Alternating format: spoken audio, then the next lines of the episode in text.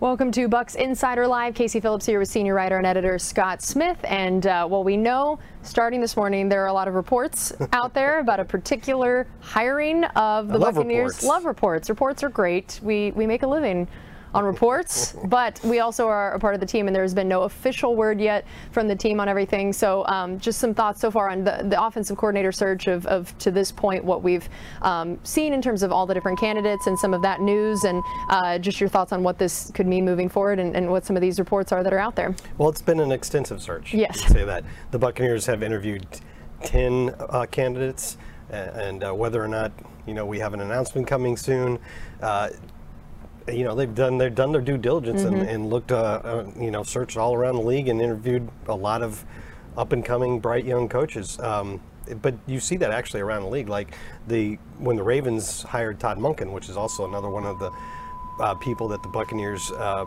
interviewed, they made a point of saying, We interviewed 15 people, we looked all around. So, I mean, it just makes sense to interview a lot of people to, you know, pick some brains to get an idea of, you know, you know what some of these young mm-hmm. offensive minds are thinking and, and, and just you know, get cast a wide net and, and listen to ideas and, and see who you really like and who you think is going to be the one who, you know, you, you think could really fashion a new, you know, a new offense for you. Because the thing about the, most of these candidates have something really good on the resume. Right. They just helped some quarterback do something great or they did this or that, but none of them are play callers. So mm-hmm. you're basing your decision on you know how you when you met with them, how you felt about them, what you think they could do. But when it comes down to it, you still don't know what how they're going to be as play callers, and that's the big deal about becoming the offensive coordinator for a team that doesn't have an offensive-minded coach. So they're mm-hmm. definitely going to be calling plays. So Yep, it's it's a very interesting. interesting topic, but it's not officially decided yet. No official word from the Buccaneers, so make sure you stay tuned to all of our coverage here on Buccaneers.com as always for any updates and news moving forward on that and everything else. And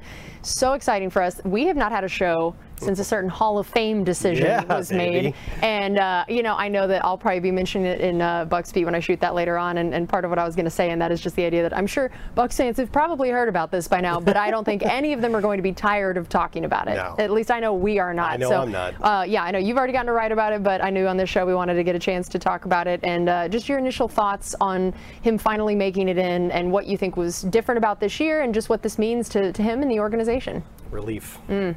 Relief. I, you know, with John Lynch, it took like seven years, and I was concerned that was going to be that sort of process. But really, when it came down to it, it was his third year as a finalist, which isn't that bad. I'm No. sure. I'm sure, Sure, it again, felt a long Rondé time. waiting all that. It's like time. dog years. It feels forever. Yeah, it just came down to the fact that when they kept making him a finalist, and then when you looked at the resume, there were no holes in that resume. That's a Hall of Fame resume. It has it all, and I, I've said it many times, so I probably don't need to lay out the whole argument again since he did it, since it, since he's Yeah. in. But it was gratifying to see the voters. You know, look at that resume and go, yeah, that's a Hall of Famer. There's no Mm-hmm. question. He has everything. He has the stats. He has the longevity. He has the signature plays. He has the things that nobody else has done. Yep. Um, it's Which I, I loved because I do feel like it's always interesting to see sometimes what the Hall of Fame voters value.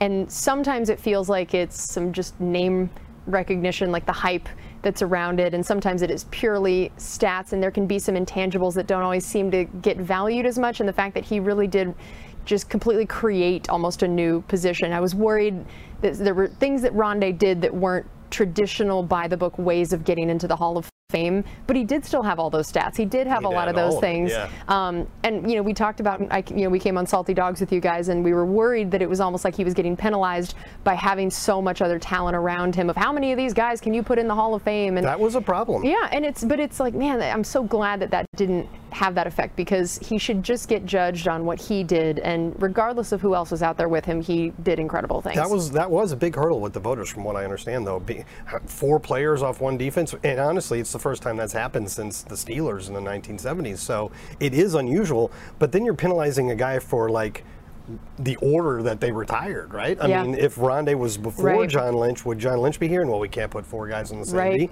It's not really fair to. and it's like you're penalizing them for having you know good scouting and Yeah. GM work and everything. They, it, but really, that's that defense was legendarily good from about 1990, the end of '96 through about 2005, a solid decade.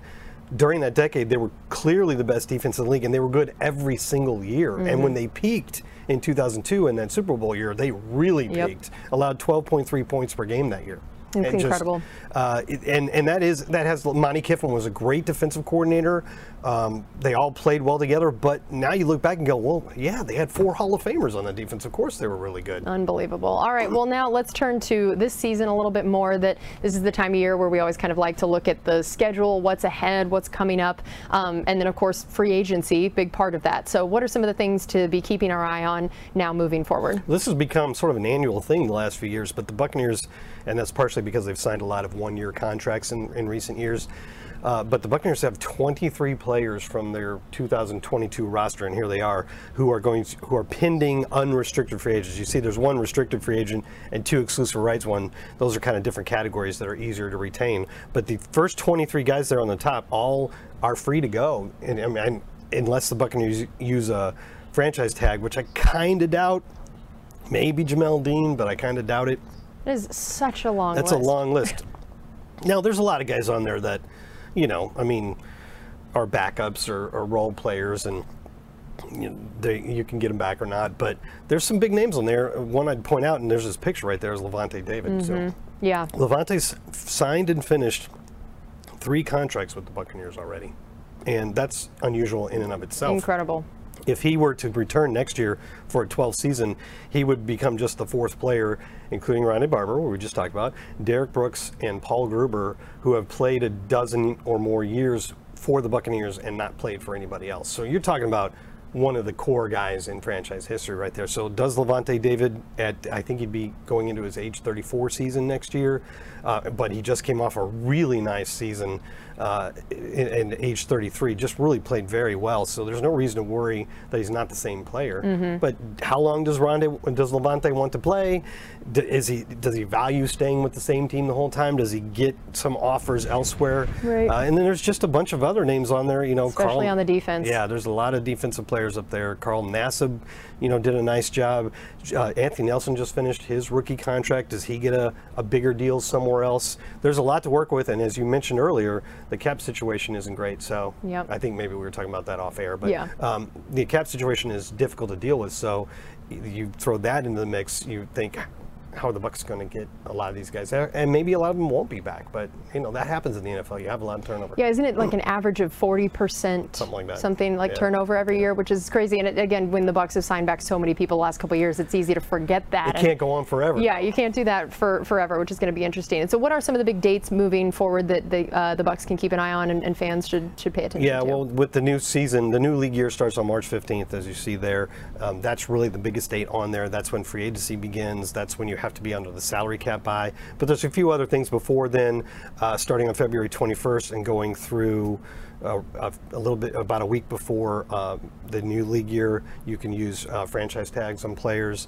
Um, you have the NFL scouting combine coming up at the very end of the at the very end of this month. Um, you have that period when you can start bringing in the 30 draft eligible guys. You get 30 visits from guys that you can that you, you might be interested in drafting, and then um, the free agency begins, as I mentioned. And right before free agency, there's about a not quite three day period, about 52 hours when you're like, they call it legal tampering is the way they refer to it, is when which is always such a funny term to me in general. It's well, like- the league doesn't use that term. Right, yeah, yeah. Um, they call it the negotiation period. So that's the amount of time when you can start talking to the agents, not the players themselves, but the agents of potential free agents on other teams. And you can even start negotiating contracts. And that's why, as everybody knows, on the March 15th, when free agency begins, all of a sudden you have just a landslide of deals. You're like, how'd they get that done in 30 minutes? You know, they had the framework in place. So that's that's coming up pretty soon, and, and we're going to be turning the page pretty much. You know, the Super Bowl's over. How'd you, how'd you, what did you think about the Super Bowl? By- Super Bowl, Oh, by the way. so fun. I mean, Yeah. what a fun. I, I'm always a big fan of the offense in general. I'm not someone that would wants the like six The to purist, three. Like, yeah. yeah, I'm not. I'm not game, that person. Yeah, I'm not that person. So uh, I loved it. I thought it was great. Both Um, quarterbacks were incredible. They really were. That was just. It was a fun game to watch. You know, when uh, to not really have any. Um, you know, dog in the fight, Yeah, as they say. exactly. It was just the, the perfect kind of game. I felt like to just sit back and enjoy, you know some some really beautiful football and plays that make you say, "Oh my gosh!" And that, yeah. that's what you want in yeah. that game. And of course, Jalen Hurts was amazing. He is. Uh, either if, if, Philly won, he would have been the MVP for sure. Absolutely. I yeah. did have a dog in the fight. I have Kansas City Chiefs roots, so that's I was, true. I was. you were happy about that whole thing. All right. Well, that is going to do it for us on this edition of Bucs Insider Live. Thank you so much for being with us, and we'll see you next time.